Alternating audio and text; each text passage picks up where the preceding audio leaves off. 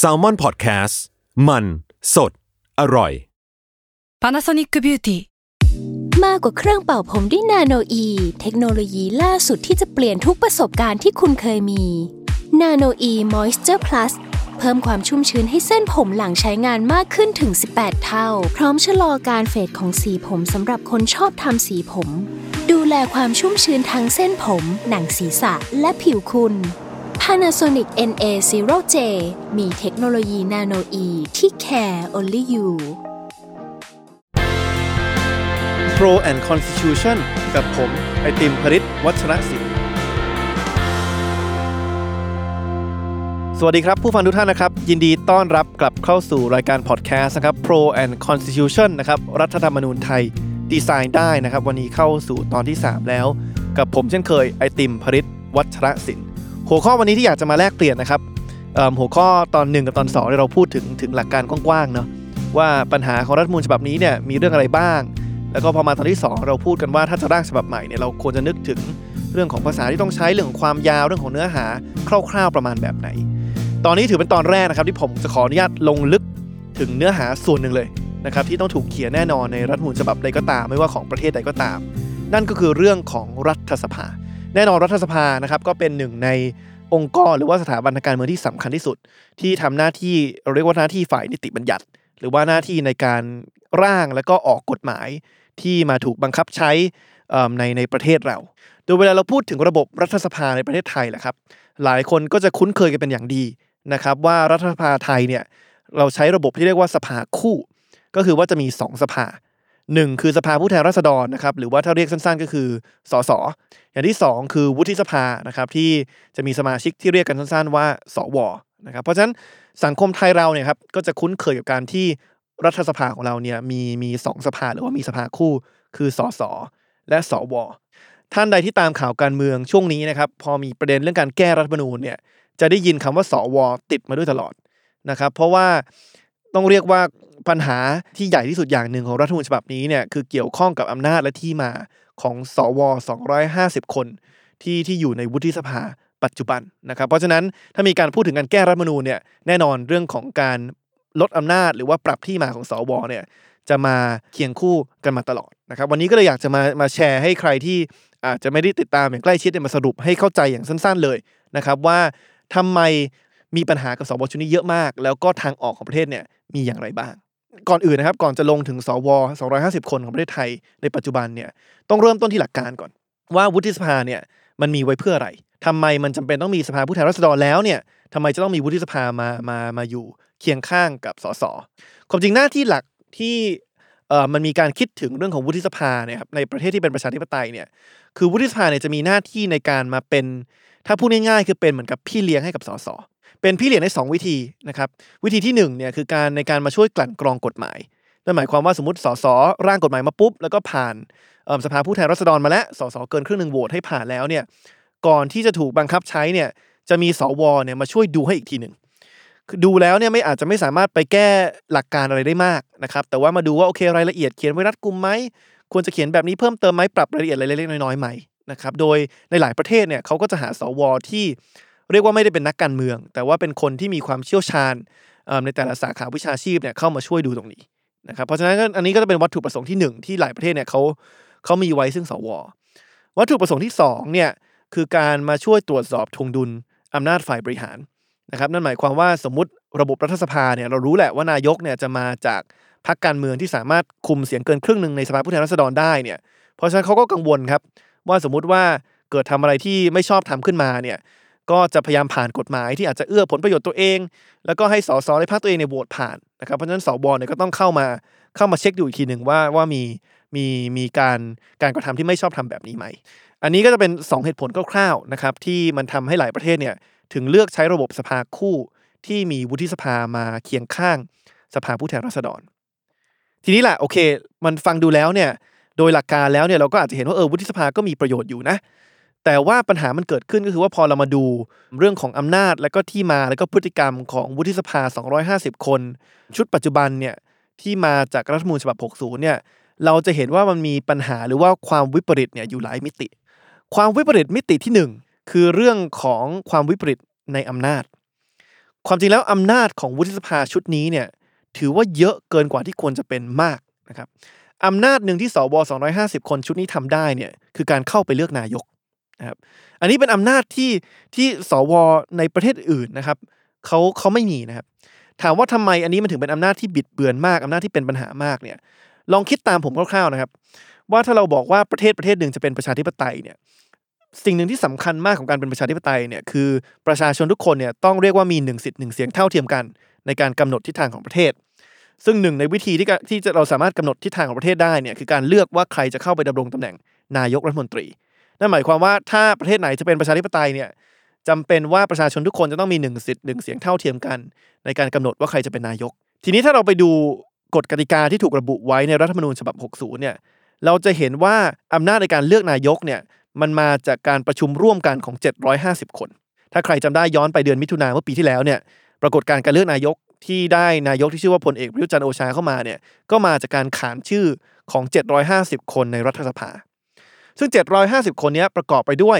500 คนที่เป็นสสหรือว่าสมาชิกสภาผู้แทนราษฎร อีก 250 คนที่เป็นสวหรือว่าวุฒิสภานะครับเพราะฉะนั้นถ้าเราคิดถึงแบบค่าเสียงนะครับว่าแต่ละคนเนี่ยมีมีเรียกว่ามีค่าเสียงมากเท่าไหร่ในการไปกำหนดว่าใครจะเป็นนายกเนี่ยถ้าเราบอกว่าสส500คนรวมกันเนี่ยก็มีค่าเสียงเท่ากับ 67%เนอะหรือว่า 2 ใน 3 ก็คือเอา 500 มาหารด้วย 750 ในขณะที่สว250 คนเนี่ยรวมกันเนี่ยมีค่าเสียงเท่ากับ 33%ก็คือ 1 ใน 3 ก็คือเอา 250 มาหารด้วย 750นั้นถ้าคิดเลขตามผมนะ สสเนี่ยมีค่าเสียงเท่ากับ 67%สวเนี่ยมีค่าเสียงเท่ากับเอ่อ33%ทีนี้ถามว่าสสมาจากไหน สสก็คือมาจากการเลือกตั้งนะครับเมื่อวันที่ 24 มีนาเมื่อปี 2562 โดยมีผู้ออกไปใช้สิทธิเลือกตั้งเนี่ยทั้งหมดเนี่ยประมาณ 38 ล้านคนนะครับไม่ว่าผมหรือว่าท่านใดที่ฟังอยู่ที่ออกไปใช้สิทธิเลือกตั้งในวันนั้น เพราะฉะนั้นถ้าเราอยากจะคิดว่าค่าเสียงของประชาชนคนหนึ่งเนี่ยพูดง่ายๆคือชั้นคนหนึ่งเนี่ยมีอำนาจมีอิทธิพลในการกำหนดว่าใครเป็นนายกเนี่ยเทียบเป็นกี่เปอร์เซ็นต์ของทั้งหมดเนี่ยก็ต้องเอาไอ้หกสิบเจ็ดเปอร์เซ็นต์ตรงเนี้ยที่เป็นค่าเสียงรวมกันของสสห้าห้าสิบห้าร้อยคนเนี่ยมาหารด้วยสามสิบแปดล้านเสียงพอเอาหกสิบเจ็ดเปอร์เซ็นต์มาหารด้วยสามสิบแปดล้านเนี่ยคำตอบที่ได้คือศูนย์จุดศูนย์ศูนย์ศูนย์ศูนย์ศูนย์หนึ่งเจ็ดเปอร์เซ็นต์เพราะฉะนั้นผมหรือว่าใครก็ตามที่ฟังอยู่นะครับที่ไม่ได้เป็นสสหรือสวนะ ก็จะมีค่าเสียงเทียบเท่ากับ 0.0000017%อาจจะฟังดูน้อยนะครับ แต่ความจริงมันไม่ได้แปลกเท่าไหร่หรอก เพราะว่าประเทศเราก็มีประชาประชากรประมาณ 60-70 ล้านคนนะครับ ถ้าแบบคนใดคนหนึ่งจะมีอำนาจในการกำหนดนายกสูงมากเนี่ยมันก็คงไม่ใช่ประชาธิปไตยแล้วล่ะ แต่สิ่งที่มันประหลาดเนี่ยหรือมันวิปริตเนี่ยคืออีกด้านหนึ่งครับ คือเราบอกว่าสว 250 คนรวมกันเนี่ยมีค่าเสียงเท่ากับ 33% แต่สว250 คนนี้ไม่ได้มาจากการเลือกตั้งของประชาชนหลายล้านคนนะครับ แต่มาจากการคัดเลือกโดยคณะกรรมการสรรหาทั้งหมด 10 คน เพราะฉะนั้นเนี่ยถ้าเราคิดว่าคณะกรรมการสรรหาสวใน 10 คนนี้หนึ่งใน 10 คนนี้มีอำนาจเท่ากับกี่เปอร์เซ็นต์เนี่ยเราก็เอา 33%เนี่ยมาหาร 10คำตอบที่ได้คือ 3.3%นั่นหมายความว่าคณะกรรมการสรรหาสวหนึ่งคนเนี่ยมีอำนาจเทียบเท่ากับ 3.3%เลย ในการมากำหนดว่าใครจะเป็นนายก พอเราเอาไอ้3.3%ที่เป็นอำนาจของคณะกรรมการสรรหาสวมาหารด้วย0.0000017%ที่เป็นอำนาจของประชาชนคนหนึ่งแล้วเนี่ย เราจะได้คำตอบคือ1.9ล้านหรือว่าประมาณ2ล้าน ตัวเลข2ล้านนี้หมายความว่าอะไร ตัวเลข2ล้านนี้หมายความว่า คณะกรรมการสรรหาสวหนึ่งคนเนี่ยมีอำนาจมากกว่าประชาชนหนึ่งคนเนี่ยสองล้านเท่า นั่นหมายความว่าคณะกรรมการสรรหาสวหนึ่งคนเนี่ยมีอำนาจเท่ากับประชาชนมารวมตัวกัน2ล้านคน สมมติ 2 ล้านคนเห็นเห็นไปในทิศทางเดียวกันว่าอยากจะเลือกคนที่เป็นนายกเนี่ย ถ้าเกิดว่าคณะกรรมการสรรหาสวหนึ่งคนบอกว่าอยากได้อีกคนหนึ่งเป็นนายกเนี่ย ถือว่าเสียงเท่ากัน เพราะฉะนั้นค่าเสียงของเรามันไม่เท่ากันครับ ตราบใดที่เรามีรัฐมนูญฉบับนี้เนี่ยที่เปิดหรือว่ามีการให้อำนาจสวในการมาเลือกนายก มันเป็นการทำให้คณะกรรมการสรรหาสวเนี่ยมีอำนาจมากกว่าประชาชน 2 ล้านเท่า ขัดกับหลักหนึ่งสิทธิ์หนึ่งเสียงของประชาธิปไตยนะครับเพราะฉะนั้นเนี่ยอันนี้ความวิปริตที่หนึ่งเลย นะครับคือความวิปริตในอำนาจ เราเรียเราให้อำนาจสวเนี่ยเยอะเกินไป แม้กระทั่งให้มาเลือกนายกด้วย แต่ความจริงแล้วเนี่ยสิ่งที่มันน่ากังวลก็คือว่าอำนาจที่เยอะของสวชุดนี้เนี่ยมันไม่ใช่แค่อำนาจเลือกนายกนะครับ แต่มันมีอีกหลายอำนาจครับที่เราไปเพิ่มให้กับสวชุดนี้เนี่ยที่เราไม่เคยให้กับสวชุดอื่น ๆ มาก่อนเลยโอเคอำนาจหนึ่งแหละที่อาจจะเคยมีในในฉบับ 40 แล้วก็ถือเป็นอำนาจที่ค่อนข้างเยอะเหมือนกันของสวนะครับคืออำนาจในการมารองรับ ชื่อของผู้ดำรงตำแหน่งกรรมการองค์กรอิสระทุกคนนั่นหมายความว่าถ้ามีการเสนอชื่อว่าคนนี้มาเป็นกรรมการปปชกรรมการกกตมาเป็นตุลาการสารรัฐมนูญเนี่ยคือทุกรายชื่อเนี่ยจะไม่สามารถมาดำรงตำแหน่งได้ ถ้าเกิดสวเกินครึ่งไม่อนุมัตินะครับมันก็กลายเป็นว่าเนี่ยสวนอกจากมีอำนาจเลือกนายกแล้วเนี่ยยังมีอำนาจในการมาเรียกว่ามายับยั้งได้อีก ว่าจะให้ใครดำรงตำแหน่งกรรมการองค์กรอิสระ หรือว่าจะไม่ให้ใคร นอกจากจะเลือกนายกได้แล้ว เลือกกรรมการองค์กรอิสระได้แล้วเนี่ยอีกสิ่งหนึ่งที่สวชุดนี้มีเนี่ยในส่วนของอำนาจเนี่ยคืออำนาจในการยับยั้งการแก้รัฐธรรมนูญ อย่างที่บอกคือการแก้รัฐธรรมนูญเนี่ยมันโดยหลักการแล้วแหละมันควรจะยากกว่าการแก้การแก้กฎหมายทั่วไปนะครับ แต่ว่าฉบับนี้ไปกำหนดให้มันยากขึ้นกว่าเดิมอีก ก็คือบอกว่าถ้าจะแก้รัฐธรรมนูญมาตราใดก็ตามเนี่ยนอกจากจะได้เสียงส่วนหนึ่งในสภาผู้แทนราษฎรแล้วเนี่ยยังต้องได้เสียงเกิน1ใน3ของสวทั้งหมด นั่นหมายความว่าถ้าจะแก้รัฐมนูญไม่ว่ามาตราใดก็ตามเนี่ยต้องมีสวอย่างน้อย 84 จาก 250 คนเนี่ยเห็นชอบด้วย แล้วท้ายสุดแล้วนะครับยังมีอีกอำนาจหนึ่งที่ไปเพิ่มให้กับสว ก็คือการไปบอกว่าถ้าจะมีการพิจารณากฎหมายที่เกี่ยวข้องกับการปฏิรูปประเทศ จะไม่ใช่เป็นการพิจารณาที่ให้แค่สสมาโหวตกันอย่างเดียว จะต้องสสและสวมาร่วมกันโหวตซึ่งคำว่าการปฏิรูปประเทศเนี่ยโอ้โหมันก็ขึ้นอยู่กับการตีความนะว่ามันจะกว้างแค่ไหน คือเอาเข้าจริงมันก็สามารถตีความแทบจะทุกกฎหมายเนี่ยให้ให้สอดสอดคล้องกับกับคำว่าปฏิรูปประเทศได้เหมือนกัน เพราะฉะนั้นนี่ครับคืออำนาจอำนาจล้นฟ้าของสวชุดนี้นะครับนอกจากจะเลือกนายกได้แล้วทำให้คณะกรรมการสรรหาสวมีอำนาจมากกว่าประชาชน 2 ล้านเท่า นอกจากจะมาเลือกกรรมการองค์กรอิสระทุกคนได้แล้ว นอกจากจะมายับยั้งการแก้รัฐมนูลได้แล้ว พูดง่ายคือบล็อกทุกทุกการแก้รัฐมนูลได้หมดเลยเนี่ยเหมือนที่เราเพิ่งเห็นกันไปเมื่อประมาณช่วง 23ถึง24 กันยาที่เกิดขึ้นเนี่ย ยังสามารถมาร่วมบวชกฎหมายที่ถูกตีความว่าเป็นกฎหมายที่เกี่ยวกับการปฏิรูปประเทศได้อีก เพราะฉะนั้นนี่แหละครับ มันเป็นอำนาจที่สูงมากสำหรับ 250 คนที่ไม่ได้มาจากเสียงของประชาชนเลยนะครับ เพราะฉะนั้นตราบใดที่อำนาจนี้ยังเยอะอยู่เนี่ยก็ยากครับที่จะบอกว่าเราเราเรามีรัฐสภาที่เป็นประชาธิปไตยแล้ว แต่นอกจากความวิปริตที่1คือเรื่องของอำนาจแล้วเนี่ยเรามาดูอีกด้านหนึ่งของสมการ หรือว่าความวิปริตที่ 2 ก็คือด้านของที่มานะครับ คือทั้งหมดนี้จะไม่เป็นปัญหาเท่าไหร่ถ้าเกิดสวมาจากการเลือกตั้ง นะครับแต่ว่าปัญหาก็คือว่าสวชุดนี้250 คนเนี่ยมีที่มาที่เรียกว่าไม่ได้ยึดโยงกับเสียงของประชาชนสักเท่าไหร่ 250 คนนอย่างที่ผมบอกคือมาจากการแต่งตั้ง โดยคณะกรรมการสรรหาทั้งหมดเนี่ยสิคน ซึ่งนอกจากจะไม่ยึดโยงกับเสียงของประชาชนแล้วเนี่ยถ้าเราไปดู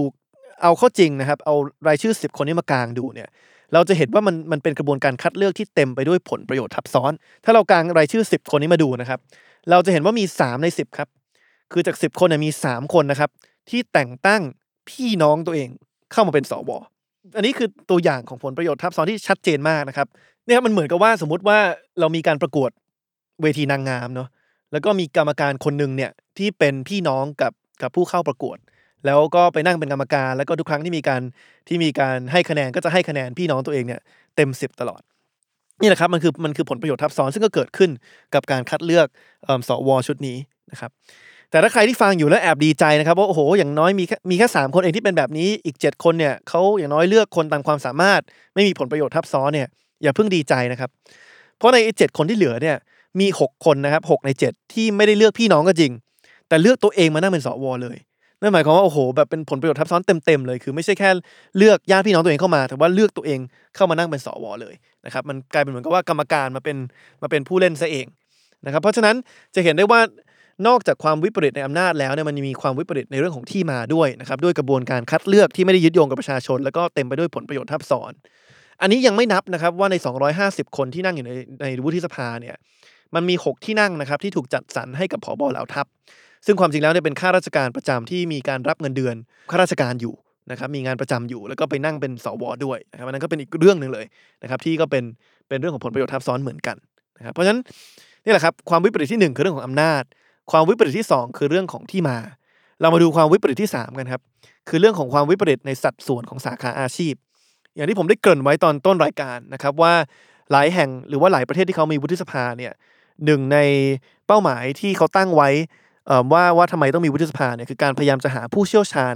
จากหลากหลายสาขาวิชาชีพเนี่ยมาช่วยกลั่นกรองกฎหมาย พูดง่ายๆคือว่าเอาคนที่เชี่ยวชาญด้านวิทยาศาสตร์เอาคนที่เชี่ยวชาญด้านสื่อหรือว่าด้านสาขาวิชาชีพต่างๆเนี่ยมานั่งรวมกันแล้วก็มาช่วยกลั่นกรองกฎหมาย แล้วก็เอาประสบการณ์เฉพาะด้านของแต่ละคนเนี่ยมาช่วยดูว่ากฎหมายเนี่ยมันถูกเขียนไว้อย่างรัดกุม แล้วก็อย่างแม่นยำดีพอหรือยังนะครับมาช่วยให้คำปรึกษากับสสที่ร่างกฎหมายขึ้นมา แต่พอเราไปดูสัดส่วนอาชีพ ของสว250 คนชุดนี้นะครับ เรากลับไม่เจอความหลากหลายตรงนั้นนะครับ เรากลับไปเห็นว่าในใน 250 คนเนี่ยมีประมาณ 100 กว่าคนครับประมาณ 40%นะครับที่ประกอบแค่ 2 อาชีพเท่านั้นเอง คืออาชีพทหารแล้วก็อาชีพตำรวจ 40%ของสวประกอบอาชีพทหารและอาชีพตำรวจ ในขณะที่ ประชากร 60 ล้านคนเนี่ยผมเชื่อว่าไม่ถึง 40%แน่นอนอะที่ที่ประกอบอาชีพ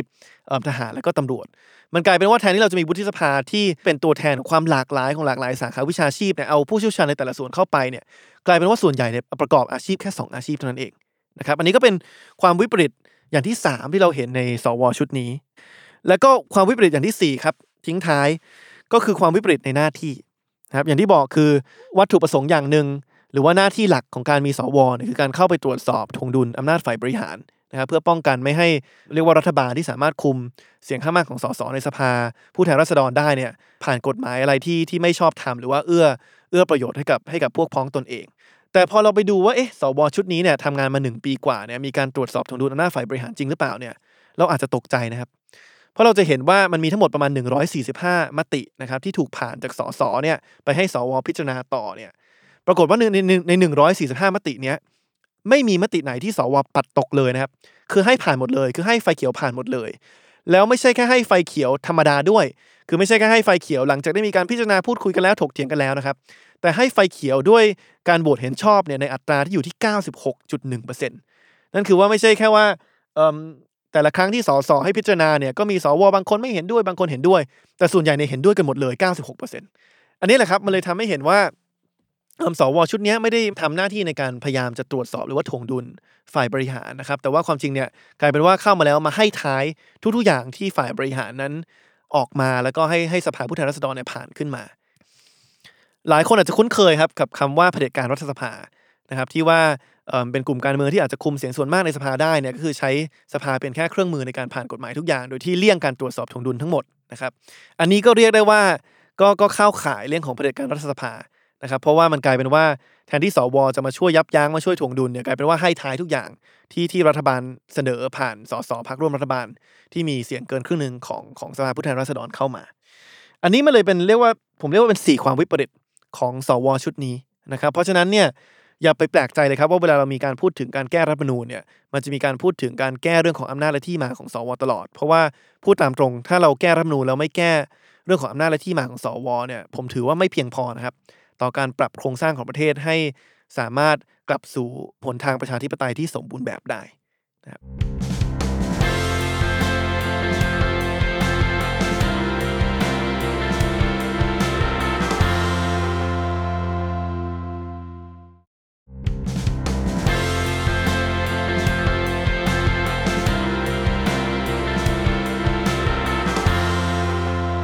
ทีนี้โอเคแหละเราเห็นถึงด้านหนึ่งของเหรียญแล้ว ก็คือว่าเราเห็นว่าสวชุดนี้มันมีปัญหา และมันจำเป็นที่ต้องมาพูดถึงการแก้ไขอำนาจและที่มาของสวชุดนี้จริง แต่ทางออกล่ะครับ ทางออกเนี่ยก็คือว่าเราควรจะแก้เป็นแบบไหน ความจริงต้องบอกว่าการออกแบบวุฒิสภาให้สอดคล้องกับระบอบประชาธิปไตยเนี่ยมันไม่ได้มีสูตรสำเร็จสูตรเดียวนะครับคือหลายคนอาจจะบอกว่าเอ๊ะต้องมีการต้องมีสวที่มาจากการเลือกตั้งไหมความจริงไม่จำเป็นนะครับ หลักการที่ เรียกว่าระบอบประชาธิปไตยสากลเขาใช้ในการออกแบบวุฒิสภาเนี่ยคือเขาบอกว่าอำนาจและที่มาเนี่ยต้องสอดคล้องกัน นั่นหมายความว่าถ้าวุฒิสภาจะมีอำนาจเยอะ ถ้าจะทำอะไรได้หลายอย่างเนี่ยจำเป็นที่ว่าที่มาเนี่ยจะต้องมีความยึดโยงกับประชาชนสูง นั่นหมายความว่าถ้ามีอำนาจเยอะเนี่ยก็พูดง่ายๆคือก็ต้องมาจากการเลือกตั้งของประชาชน แต่ว่าถ้ามีอำนาจน้อยนะครับสมมติทำอะไรไม่ค่อยได้เท่าไหร่เนี่ย ก็ไม่จำเป็นที่จะต้องมีความยึดโยงกับเสียงของประชาชนสูง อาจจะมาจากการแต่งตั้งก็พอรับได้ เพราะฉะนั้นโจทย์สำคัญนะครับ ถ้าจะให้วุฒิสภาสามารถดำรงอยู่ได้ในระบอบที่เป็นประชาธิปไตยเนี่ยคืออำนาจและที่มามันต้องสอดคล้องกันนะครับถ้าอำนาจเยอะก็ต้องเลือกตั้ง ถ้าอำนาจน้อยก็แต่งตั้งได้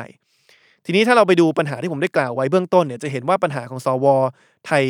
ชุดปัจจุบันเนี่ยก็คือว่าอำนาจเนี่ยเยอะมาก เลือกนายกแต่งตั้งองค์กรอิสระ ยับยั้งการแก้รัฐมนูญโหวตร่วมในกฎหมาย เกี่ยวกับการปฏิรูปประเทศ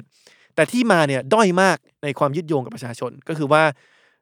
มาจากการแต่งตั้งโดยคณะกรรมการสรรหา 10 คนนะครับแล้วก็ยังเต็มไปด้วยผลประโยชน์ทับซ้อนอีกในการในการในการแต่งตั้งตัวเองหรือแต่งตั้งพี่น้องเข้ามา ประกอบกับการที่ว่าไม่ได้มีความหลากหลายในวิชาชีพเลยนะครับของ 250 คนที่มานั่งอยู่ในวุฒิสภา เพราะฉะนั้นสมการนี้มันเลยไม่สมดุลครับอำนาจสูงมากแต่ที่มาเนี่ยด้อยมากในความยึดโยงกับประชาชน เพราะฉะนั้นทางออกของประเทศไทยเนี่ยผมมองว่าจริง ๆ แล้วเนี่ยถ้าเราจะทำให้สมการนี้มันมันถ้าจะแก้สมการนี้ได้นะคิดเหมือนนักคณิตศาสตร์นิดนึงเนี่ยมันมีทั้งหมด 3 ทางเลือก ทางเลือกที่1เนี่ยก็คือบอกว่าเราจะลดอำนาจของสวนะครับคือบอกว่าโอเคสวอยากจะมาจากการแต่งตั้งใช่ไหมไม่เป็นไรแต่เราจะลดอำนาจ ก็คือพูดง่ายๆคือตัดอำนาจเลือกนายก ตัดอำนาจแต่งแต่งตั้งองค์กรอิสระ ตัดอำนาจในการมาโหวตเกี่ยวกับกฎหมายปฏิรูปประเทศ ตัดอำนาจในการยับยั้งการแก้รัฐธรรมนูญนะครับเพราะฉะนั้นคุณอยากจะแต่งตั้งก็แต่งตั้งไป นะครับเราอาจจะขอว่าโอเค มีกระบวนการแต่งตั้งที่มันเที่ยงธรรมกว่านี้ได้ไหมที่หาคนที่มาจากหลากหลายสาขาวิชาชีพเข้าไปนั่งได้ไหม แต่แต่งตั้งไม่เป็นไร แต่ขอแค่ว่าสวอย่ามีอำนาจเยอะ โมเดลที่1นะครับทางเลือกที่ 1 แบบนี้เนี่ยก็จะคล้ายๆกับวุฒิสภาของประเทศอย่างสหราชอาณาจักร คือบางครั้งนะครับเวลาเราบอกว่าเนี่ยสวต้องมาจากการเลือกตั้งเนี่ยหลายคนจะชอบเถียงกันมาว่าทำไมล่ะสวที่อังกฤษยังมาจากการแต่งตั้งเลย แต่ว่าอย่าลืมนะครับว่าสวที่อังกฤษมาจากการแต่งตั้งจริง แต่ว่าอำนาจเนี่ยเขาน้อยมาก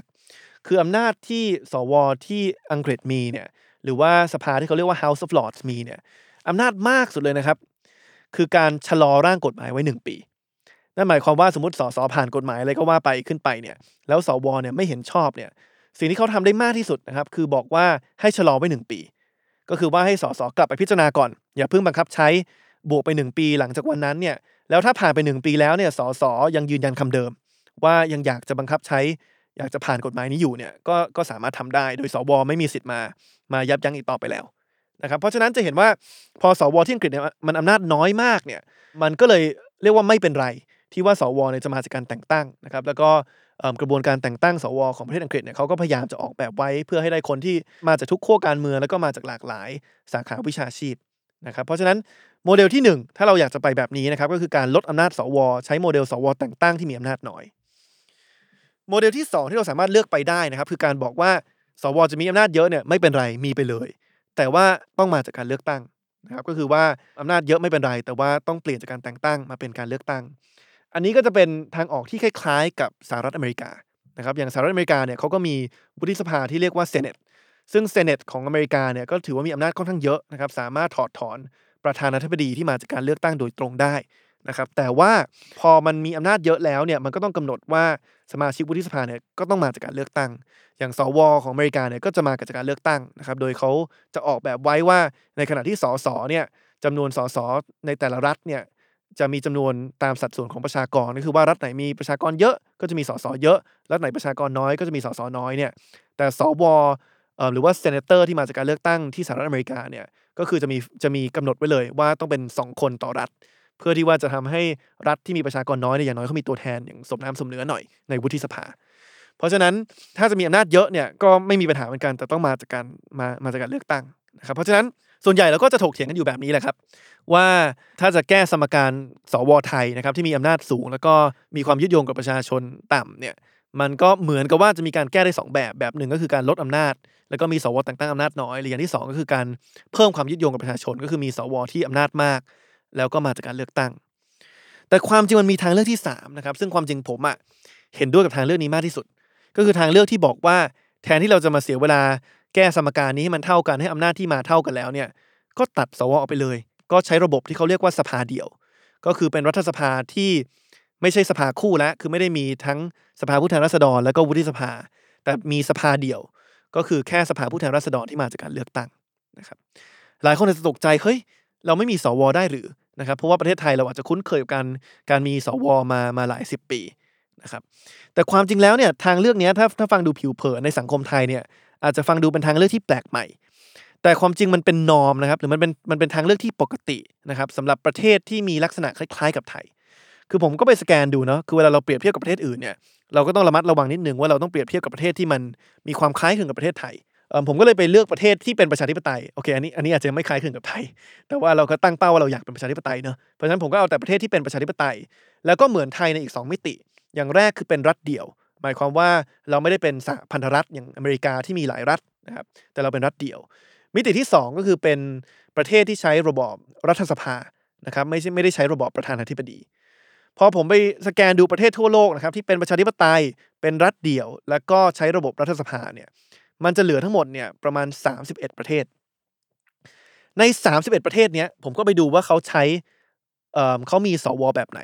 นะครับ ปรากฏว่าใน 31 ประเทศเนี่ยนะครับ 20 ใน 31 ประเทศ หรือว่า 2 ใน3เนี่ยใช้ระบบสภาเดียวที่ไม่มีสวเลยนะครับ เพราะฉะนั้นเนี่ยมันกลายเป็นว่าประเทศที่มีลักษณะคล้ายๆกับไทยที่เป็นรัฐเดียวที่เป็นระบบรัฐสภาเนี่ยเขาไม่มีสวแล้วนะครับเขาใช้ระบบสภาเดียว และอีกประมาณ 11 ประเทศที่ที่มีสวเนี่ยถ้าผมจำไม่ผิดนะครับ7ประเทศเนี่ยใช้ระบบสวเลือกตั้ง แล้วก็อีก 4 ประเทศใช้ระบบสวแต่งตั้งหนึ่งในนั้น ก็คือสหราชอาณาจักรนะครับเพราะฉะนั้นเนี่ยครับการที่เราอาจจะเลือกทางเลือกที่ 3 ตรงเนี้ยที่บอกว่าไม่ต้องมีสวแต่งตั้งอำนาจน้อยไม่ต้องมีสวเลือกตั้งอำนาจเยอะ แต่ไม่ต้องมีสวเลยเนี่ยเอ่อก็อาจจะเป็นทางเลือกที่เป็นทางเลือกที่สอดรับกับกระแสโลกมากที่สุด ซึ่งพอเราไปดูลึกๆนะครับว่าข้อดีของการมีสภาเดียวเนี่ย มันมีอะไรบ้างเนี่ยผมแตกออกมาทั้งหมดในประมาณ 3 เหตุผลหลักๆ ข้อดีอย่างที่หนึ่งของการมีสภาเดียวนะครับแทนที่จะต้องมีวุฒิสภาเนี่ยอย่างแรกคือเรื่องของงบประมาณ ผมก็มากางดูนะครับว่าสมมติผมเอาพวกค่าใช้จ่ายต่างๆ ของสวมาบวกกันเนี่ยมันอยู่ที่ประมาณเท่าไหร่ ถ้าผมเอาเงินเดือนของสมาชิกวุฒิสภานะครับมาบวกกับเงินเดือนของคณะทำงาน ไม่ว่าจะเป็นผู้ช่วย ผู้ชำนาญการผู้เชี่ยวชาญตามโควต้าของสว มาบวกกับค่าดำเนินการต่างๆ แล้วก็มาบวกกับค่าสรรหา ค่าของกระบวนการสรรหาที่ครั้งที่แล้วใช้ไป 1,300 ล้านบาทเนี่ยไอกระบวนการที่ผมบอกว่า 10 คนมาเลือกพี่น้องเลือกตัวเองเข้ามาเนี่ยใช้ไป 1,300 ล้านบาทนะครับถ้าบวกตรงนี้ทั้งหมดแล้วเนี่ยมันจะอยู่ที่ประมาณ 1,000 ล้านบาทต่อปี ซึ่งถามว่า 1,000 ล้านบาทต่อปี เยอะไหมก็ผมมองว่าถ้ามันไม่ถูกใช้อย่างคุ้มค่าก็ถือว่าเยอะมากนะครับ และด้วยสถานการณ์ปัจจุบันเนี่ยที่เราก็ต้องพยายามจะจัดสรรงบประมาณให้สามารถนำมาช่วยฟื้นฟูเศรษฐกิจได้หลังจากที่มีวิกฤตโควิดเข้ามาเนี่ย ถ้าไอ้หนึ่งพันล้านบาทต่อปีเนี่ยมันสามารถถูกโยกไปใช้ในในส่วนอื่นที่อาจจะเป็นประโยชน์ต่อการมีวุฒิสภาได้เนี่ยมันก็สามารถช่วยตรงนี้ได้พอสมควรนะครับเพราะฉะนั้นข้อดีของสภาเดี่ยวอย่างหนึ่งเนี่ยแน่นอนประหยัดงบประมาณ 1,000 ล้านบาทต่อปีนะครับเป็นอย่างต่ำข้อดีข้อที่2นะครับคือผมเรียกว่าเป็นการประหยัดเวลาแล้วก็แรงที่เราอาจจะต้องเสียไปกับการพยายามจะหาสมดุลให้กับอำนาจและที่มาของสว อย่างที่บอกแหละครับ คือถ้าเราบอกว่าเราจะมีสวเนี่ย แล้วเราอยากให้มันสอดรับกับระบอบประชาธิปไตยเนี่ย เราก็ต้องมาดูว่าอำนาจและที่มาเนี่ย ควรจะเป็นอย่างไรเพื่อให้มันเท่ากัน แต่ว่าไอ้กระบวนการในการในการพยายามจะทำให้อำนาจและที่มามันเท่ากันเนี่ย มันเป็นกระบวนการที่มันใช้เวลาพอสมควรนะครับ แล้วมันใช้แรงเยอะพอสมควร แล้วเราก็เห็นว่ามันมีตัวอย่างของหลายประเทศทั่วโลกที่พยายามจะใช้เวลาหาสมดุลตรงเนี้ย และในที่สุดเขาก็หาไม่ได้ จนเขาก็เปลี่ยนจากระบบสภาคู่ ไปเป็นระบบสภาเดียวในที่สุด อย่างตัวอย่างหนึ่งเนี่ยคือประเทศนิวซีแลนด์ นะครับประเทศนิวซีแลนด์เนี่ยตอนแรกเนี่ยพยายามจะไปในโมเดลที่ 1 คือโมเดลสวแต่งตั้งที่อำนาจน้อย แต่ว่าพอเขาทำไปทำมาเนี่ยเขาก็พบกับความยากลำบากมากนะครับที่จะหากระบวนการแต่งตั้งเนี่ยที่ได้สวที่เป็นกลางทางการเมืองจริง ๆ คือพอทำไปแล้วเนี่ยกลายเป็นว่ามันก็มีการที่กลุ่มการเมืองเข้าไปแทรกแซงในกระบวนการแต่งตั้งทำทำให้เขาไม่สามารถหาสวที่เป็นกลางทางการเมืองได้จริง ๆ มันก็เลยทำให้นิวซีแลนด์เนี่ยพอพอเข้าสู่ปี 1951เนี่ยก็เลยตัดสินใจว่าพอแล้ว เสียเวลากับกับตรงนี้ไปพอแล้ว แล้วก็ไม่ได้ได้ประโยชน์จากมันมากเท่าไหร่ ก็เลยตัดสินใจยุบสว แล้วก็เปลี่ยนไปเป็นระบบสภาเดียวในปี 1951 อีกตัวอย่างหนึ่งนะครับคือประเทศสวีเดนนะครับซึ่งสวีเดนเนี่ยเขาไม่ได้ไปในโมเดลที่ 1 แต่เขาไปในโมเดลที่ 2 ก็คือพยายามจะมีสว ที่มีอำนาจเยอะแต่มาจากการเลือกตั้ง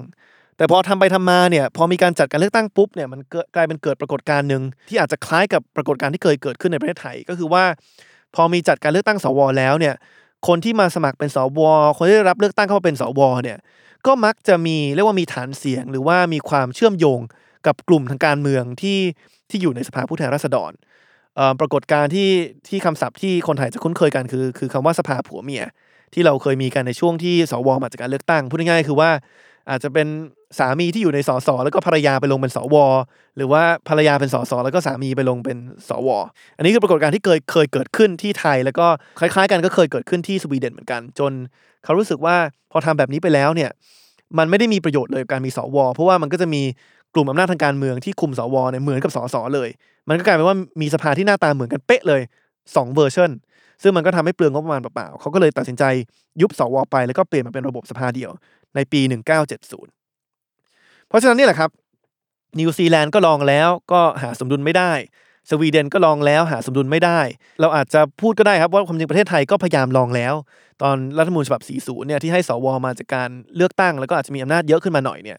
แต่ก็หาสมดุลไม่ได้เหมือนกัน เพราะว่ามันกลายเป็นว่าสวที่เราได้มาเนี่ยก็มีความยึดโยงกับกลุ่มการเมืองคล้ายๆ กับสสหรือว่าที่มันเกิดปรากฏการณ์ที่เรียกว่าสภาผัวเมียเนั้นจำเป็นไหมครับ ที่เรียกว่าเราจะต้องเสียแรงเสียเวลาในการพยายามจะหาสมดุลนี้เพิ่มเติม หรือว่าเราควรจะบอกว่าในเมื่อประเทศอื่นเขาก็เขาก็หาไม่ได้เหมือนกันประเทศไทยพยายามมาแล้วก็หาไม่ได้เนี่ย เราก็เรียกว่าตัดไฟตั้งแต่ต้นลม แล้วก็ไม่ต้องเสียแรงเสียเวลาตรงนี้เนี่ยในการไปพยายามออกแบบวุฒิสภาที่อำนาจและและที่มาสอดคล้องกัน แล้วก็ไม่ต้องมีวุฒิสภาเลยนะครับเพราะฉะนั้นเหตุผลที่หนึ่งคือประหยัดเงิน เหตุผลที่สองคือประหยัดเวลาและแรง แต่เหตุผลที่สามที่ผมว่าสำคัญที่สุดเนี่ย ก็คือความจริงแล้วเนี่ยถ้าเรามาดูอำนาจหน้าที่ที่เราคาดหวังว่าสว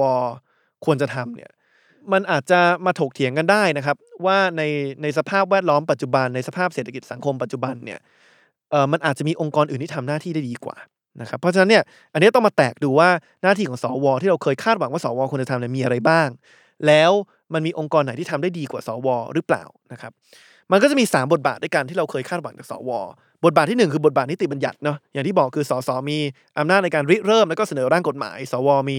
มีหน้าที่ในการมากลั่นกรองว่าว่ามีความแม่นยำหรือว่าสอดรับกับรายละเอียดบางอย่างที่มันต้องการความเชี่ยวชาญของคนในแต่ละสาขาวิชาชีพ ทีนี้ถามว่าถ้าเราอยากจะให้กฎหมายแต่ละฉบับของเราเนี่ยเรียกว่าผ่านตา ของคนที่มีความเชี่ยวชาญในสาขาวิชาชีพนั้นๆเนี่ยอย่างเช่นสมมุติว่าจะออกกฎหมายเกี่ยวกับ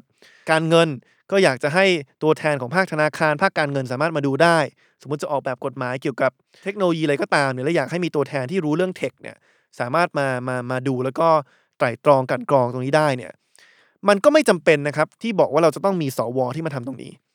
แต่เราอาจจะเอาผู้เชี่ยวชาญในแต่ละสาขาวิชาชีพเนี่ย อาจจะเพิ่มสัดส่วนของผู้เชี่ยวชาญเหล่านี้ในกรรมธิการที่ยกร่างกฎหมายหรือว่าเสนอกฎหมายตั้งแต่ต้นก็ได้และอาจจะมีประสิทธิภาพมากกว่าด้วย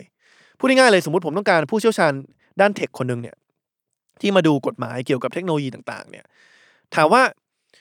มันมีโอกาสในมากกว่าการที่ผมจะได้ความเชี่ยวชาญของคนคนนี้ ระหว่างการที่บอกว่าเฮ้ยคุณ ลาออกจากงานมาเป็นสวได้ไหมลาออกจากงานมาลงสมัครสวได้ไหมหรือการที่ผมบอกว่าไม่เป็นไรนะทำงานประจำต่อไป เก็บความรู้ความความเชี่ยวชาญ เก็บประสบการณ์ในสายอาชีพของคุณต่อไป แต่ว่าสละเวลาส่วนหนึ่งมานั่งในกรรมธิการ ที่ยกร่างกฎหมายฉบับใหม่ขึ้นมาได้ไหมมาช่วยดูตั้งแต่ตั้งแต่ต้นเลย คือไม่ต้องรอให้สสผ่านมาแล้วแล้วถึงมาดูในฐานะสวที่มากลั่นกรองกฎหมายในกระบวนการสุดท้าย แต่มาดูตั้งแต่ตอนต้นกระบวนการเลย นะครับว่าสสที่ที่เขาเป็นนักการเมืองเนี่ยเขาร่างกฎหมายตรงนี้สอดรับกับความรู้เฉพาะทางในด้านของเทคโนโลยีของของคุณหรือไม่นี่แหละครับมาเลยกลายเป็นว่าถ้าเราต้องการความเชี่ยวชาญของแต่ละสาขาวิชาชีพหรือบางทีเนี่ยการที่เราเพิ่มพื้นที่ของผู้เชี่ยวชาญเหล่านี้ในกรรมธิการ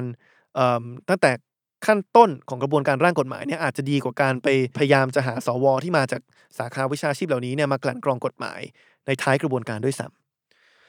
ในบทบาทที่2นะครับคือบทบาทในการเรียกว่าแต่งตั้งกรรมการองค์กรอิสระ ปัจจุบันเนี่ยต้องบอกว่าองค์กรอิสระ อย่างเช่นกรกตปปชเนี่ยคือจะเจอข้อคอรหาอย่างหนึ่งจากจากภาคประชาชนก็คือว่าเขามีความรู้สึกว่าไม่ได้มีความยึดโยงกับประชาชน แล้วก็อาจจะไม่ได้เป็นกลางทางการเมืองนะครับ ทีนี้ถ้าเราบอกว่าอยากจะให้องค์กรอิสระมีความยึดโยงกับประชาชนเนี่ย ถ้าไปสุดทางเลยก็คือบอกให้มีการเลือกตั้งเนอะเลือกตั้งกกตเลือกตั้งกรรมการปปชซึ่งอันนี้ถ้าพูดตามตรงผมก็ไม่ได้เห็นด้วย เพราะว่าถ้ามีให้มีการเลือกตั้งกกตเลือกตั้งปปชเนี่ยมันกลายเป็นว่ากลุ่มการเมืองไหนที่คุมเสียงข้างมากของประเทศได้เนี่ยก็จะสามารถส่งตัวแทนเข้าไปนั่งในกกตปปชได้เลย มันก็อาจจะทำให้องค์กรเหล่านี้ไม่ได้มีความเป็นกลางทางการเมืองนะครับแต่ว่าถ้าเราอยากจะให้องค์กรอิสระเหล่านี้เนี่ยมีความเป็นกลางทางการเมือง แต่ว่ายังมีความยึดโยงกับประชาชนอยู่เนี่ยผมก็เสนอว่า ก็ไม่ต้องให้สวมาแต่งตั้งก็ได้ครับ แต่ให้เป็นหน้าที่ของสภาผู้แทนราษฎรไปเลย เพราะว่าในเมื่อสสเนี่ยก็มาจากการเลือกตั้งของประชาชนอยู่แล้วเนี่ยถ้าให้สสมีหน้าที่ในการแต่งตั้งกรรมการองค์กรอิสระเนี่ยมันก็มีความยึดโยงทางอ้อมกับประชาชน แต่ผมก็เพิ่มไปนะครับว่าถ้าเราอยากให้กรรมการองค์กรอิสระเนี่ยมีความเป็นกลางทางการเมืองเนี่ยเราอาจจะเพิ่มเงื่อนไขไปว่าให้สสเป็นคนแต่งตั้งนะ แต่ว่ากรรมการองค์กรอิสระทุกคนเนี่ยต้องได้เสียงข้างมาก จากทั้งสสซีกรัฐบาล และก็เสียงข้างมากของสสซีกฝ่ายค้านพูดง่ายๆคือต้องเป็นคนที่ทั้งรัฐบาลและก็ฝ่ายค้านโอเคอะคือไม่ใช่ว่ารัฐบาลมีเสียงข้างมากในสภาแล้วก็เลือกคนของตัวเองเข้าไปนั่งในในตำแหน่งกรรมการองค์กรอิสระนะครับเพราะฉะนั้นไอ้บทบาทหน้าที่ในการแต่งตั้งองค์กรอิสระเนี่ยไม่ต้องอยู่ในสวก็ได้ครับคือไม่มีสวก็หาส่วนอื่นมาทำหน้าที่ได้คืออาจจะอาจจะให้ตกไปเป็นหน้าที่ของสสแล้วก็ถ้าต้องการความเป็นกลางทางการเมืองก็คือเพิ่มเงื่อนไขไปว่า ต้องได้รับการเห็นชอบจากทั้งสสฝ่ายรัฐบาล และก็สส ฝ่ายค้าน ที่บทบาทสุดท้ายนะครับที่เราอาจจะเคยคาดหวังว่าสวควรจะทำแล้วเราอาจจะกังวลว่าเอ๊ะถ้าไม่มีสวแล้วเนี่ยใครจะมาทำเนี่ยก็คือบทบาทในการตรวจสอบทวงดุลอำนาจฝ่ายบริหาร พูดง่ายๆคือว่ามามาคอยมาคอยเช็คแหละ ว่ารัฐบาลทำอะไรที่ไม่ชอบทำไหมทีนี้ผมก็อยากจะเชิญทุกคนลองตั้งคำถามมาดูครับ ว่าในสภาพแวดล้อมปัจจุบันเนี่ยที่ประชาชนอย่างพวกเราเนี่ยสามารถเข้าถึงข้อมูลได้อย่างรวดเร็ว แล้วก็แพร่หลายมากขึ้นเนี่ย ไอการทำหน้าที่ในการตรวจสอบรัฐบาลเนี่ยใครทำได้ดีกว่ากัน ระหว่างผู้เชี่ยวชาญ 200 คน กับประชาชน 60 กว่าล้านคนนะครับถ้าเป็นสมัยก่อนเนี่ยที่ประชาชนเข้าไม่ถึงข้อมูลเนี่ยผมอาจจะบอกว่าเออมันมันมันจำเป็นนะที่ต้องมีผู้เชี่ยวชาญไปนั่ง แล้วก็ทำหน้าที่นี้ประจำเลย 200 คน แต่ในวันที่เราเราเข้าถึงข้อมูลมากขึ้นเนี่ยบางทีประชาชน 60 ล้านคนเนี่ยถ้ามีความตื่นตัวเนี่ยอาจจะสามารถทำหน้าที่ตรงนี้ได้ดีกว่าด้วยซ้ำ คือถ้าเราสามารถสร้างสภาพแวดล้อมที่ทำให้ประชาชนตื่นตัว อยากจะเข้ามาตรวจสอบรัฐบาล อยากจะคอยมาร่วมกันเช็คว่ารัฐบาลทำอะไรโดยม่ชอบหรือเปล่า ถ้าเราติดอาวุธพวกเขานะครับโดยการบอกว่าให้ประชาชนเข้าถึงข้อมูลที่ละเอียดมากขึ้น เข้าถึงพวกข้อมูลงบประมาณที่อาจจะละเอียดอ่อนมากขึ้น ถ้าเราออกกฎหมายเพิ่มเติมเพื่อมาคุ้มครองแล้วก็ปกป้องประชาชนธรรมดาคนหนึ่งที่ลุกขึ้นมาเปิดโปงการทุจริตเนี่ยเผลอๆนะครับเราอาจจะสามารถสร้างสภาพแวดล้อมที่ทำให้ประชาชน 60 กว่าล้านคนเนี่ย สามารถตรวจสอบรัฐบาลได้อย่างเข้มข้นมากกว่าสว200-250 คนด้วยซ้ำนะครับแล้วถ้าเราพยายามจะดูถึงการตรวจสอบ เรียกว่าการตรวจสอบรัฐบาลผ่านโลกออนไลน์ที่เราเห็นกันในในในช่วงปี 2 ปีที่ผ่านมาเนี่ยไม่ว่าจะเป็นการที่มีการเปิดโปงเรื่องกรณีนาฬิกาการตั้งคำถามเรื่องกรณีเสือดำหรือแม้กระทั่งล่าสุดที่มีการลุกฮือโดยประชาชนเพื่อมาคัดค้านการซื้อเรือดำน้ำเนี่ยก็ต้องบอกว่าไม่ใช่สวนะครับ ที่ประสบความสำเร็จในการมายับยั้งการกระทำของรัฐบาลในครั้งเหล่านั้น แต่ว่าเป็นการรวมตัวกันแล้วก็ความตื่นตัวของประชาชนต่างหากนะครับที่ที่มาร่วมกันตรวจสอบ แล้วก็มาร่วมกันส่งเสียง เพื่อให้รัฐบาลนั้นต้องมีการพิจารณาการอย่างเช่นยกตัวอย่างอย่างเช่นการชะลอการซื้อเรือดำน้ำออกไปนะครับเพราะฉะนั้นเนี่ยแหละครับพอโลกมันเปลี่ยนไปแล้วว่าเทคโนโลยีใหม่ๆ มันเข้ามาประชาชนเข้าถึงข้อมูลมากขึ้นเนี่ยเผลอๆนะครับ การสร้างความตื่นตัวของประชาชน 60 ล้านคน และการติดอาวุธให้เขามาทำหน้าที่ตรวจสอบรัฐบาลเนี่ยอาจจะเป็นวิธีที่มีประสิทธิภาพมากกว่าในการในการตรวจสอบรัฐบาลมากกว่าการที่มีสว250 คนเนี่ยมาทำหน้าที่ตรงนี้ด้วยซ้ำนะครับ เพราะฉะนั้นนี่แหละครับคือนอกจากจะประหยัดงบประมาณแล้ว นอกจากจะประหยัดเวลาแล้วเนี่ยในสภาพแวดล้อมของสังคมปัจจุบันเนี่ยไอ้อำนาจที่เราเคยต้องพึ่งพาสวในการมาทำเนี่ยอาจจะมีส่วนอื่นของสังคมที่ทำได้ดีกว่านะครับ แล้วก็ ใครก็ตามนะครับ ที่ฟังแล้วรู้สึกว่าเอ๊ะกังวลว่า ถ้าไม่มีสวแล้วเนี่ย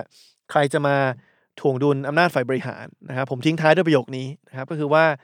สิ่งเดียวครับที่อันตรายกว่าการที่เราไม่มีสวมาถ่วงดุลอำนาจฝ่ายบริหารเนี่ยคือการที่เรามีสวที่มาให้ท้าย แล้วก็รับรองทุกการกระทำของฝ่ายบริหารเหมือนที่เป็นอยู่กับสวชุดปัจจุบันนะครับ เพราะฉะนั้นนั่นแหละครับ อันนี้เป็นเป็นทั้งหมดนะครับ สรุปโดยสั้นๆ ของปัญหาของอำนาจและก็ที่มาของสวชุดปัจจุบัน แล้วก็เรียกว่าทางเลือก3แพร่งที่เราสามารถเลือกได้นะครับเพื่อให้ได้สวที่สอดรับกับระบอบประชาธิปไตยนะครับไม่ว่าจะเป็นโมเดลแบบอังกฤษที่ไปแบบสว แต่งตั้งที่อำนาจน้อย ไม่ว่าจะเป็นโมเดลที่ 2 คือแบบสหรัฐอเมริกาที่เป็นสว แต่งตั้งอำนาจเยอะ หรือว่าทางเลือกที่3นะครับซึ่งเป็นทางเลือกที่ผมผมส่วนตัวสนับสนุนก็คือการยกเลิกวุฒิสภาไปเลยนะครับแล้วก็เปลี่ยนระบบรัฐสภาของไทยเนี่ยจากระบบสภาคู่ที่มีทั้งสภาผู้แทนราษฎร แล้วก็วุฒิสภาเนี่ยมาเป็นระบบสภาเดี่ยวที่มีแต่เฉพาะสภาผู้แทนราษฎร ผมมองว่านอกจากจะประหยัดงบประมาณ นอกจากจะประหยัดเวลาที่เราจะต้องเสียไปในการหาสมดุลระหว่างอำนาจที่มาของสวแล้วเนี่ยมันยังเป็นการออกแบบโครงสร้างประเทศที่สอดรับกับการเปลี่ยนแปลงของโลกได้มากที่สุดด้วย นะครับผมมองว่าการยกเลิกวุฒิสภาเนี่ยแหละครับจะทำให้เราสามารถแก้ปัญหาทางการเมืองที่เป็นอยู่ในปัจจุบันได้อย่างตรงจุดมากที่สุด แล้วก็สามารถสร้างหนทางกลับเข้าสู่ประชาธิปไตยที่สมบูรณ์แบบนะครับเพราะฉะนั้นฟังแล้วนะครับแล้วท่านอยากจะเลือกเดินทางเลือกไหนนะครับระหว่างทางเลือกหนึ่งทางเลือกสองทางเลือกสามเนี่ยก็แสดงความเห็นกันเข้ามาได้นะครับก็วันนี้ก็ขอทิ้งท้ายไว้ประมาณเท่านี้ก่อนนะครับก็เป็นตอนที่พูดถึงเรื่องของรัฐสภา แล้วก็วุฒิสภา เพราะฉะนั้นก็ยังไงฝากทุกท่านติดตามนะครับพอดแคสต์ของเรานะครับ Pro and Constitution นะครับรัฐธรรมนูญไทยดีไซน์ได้ กับผมไอติมพริตวัชรศิลป์นะครับ ทุกช่องทางของ Salmon Podcast ทุกวันพุธ วันนี้ลาไปก่อนครับ ขอบคุณมากครับ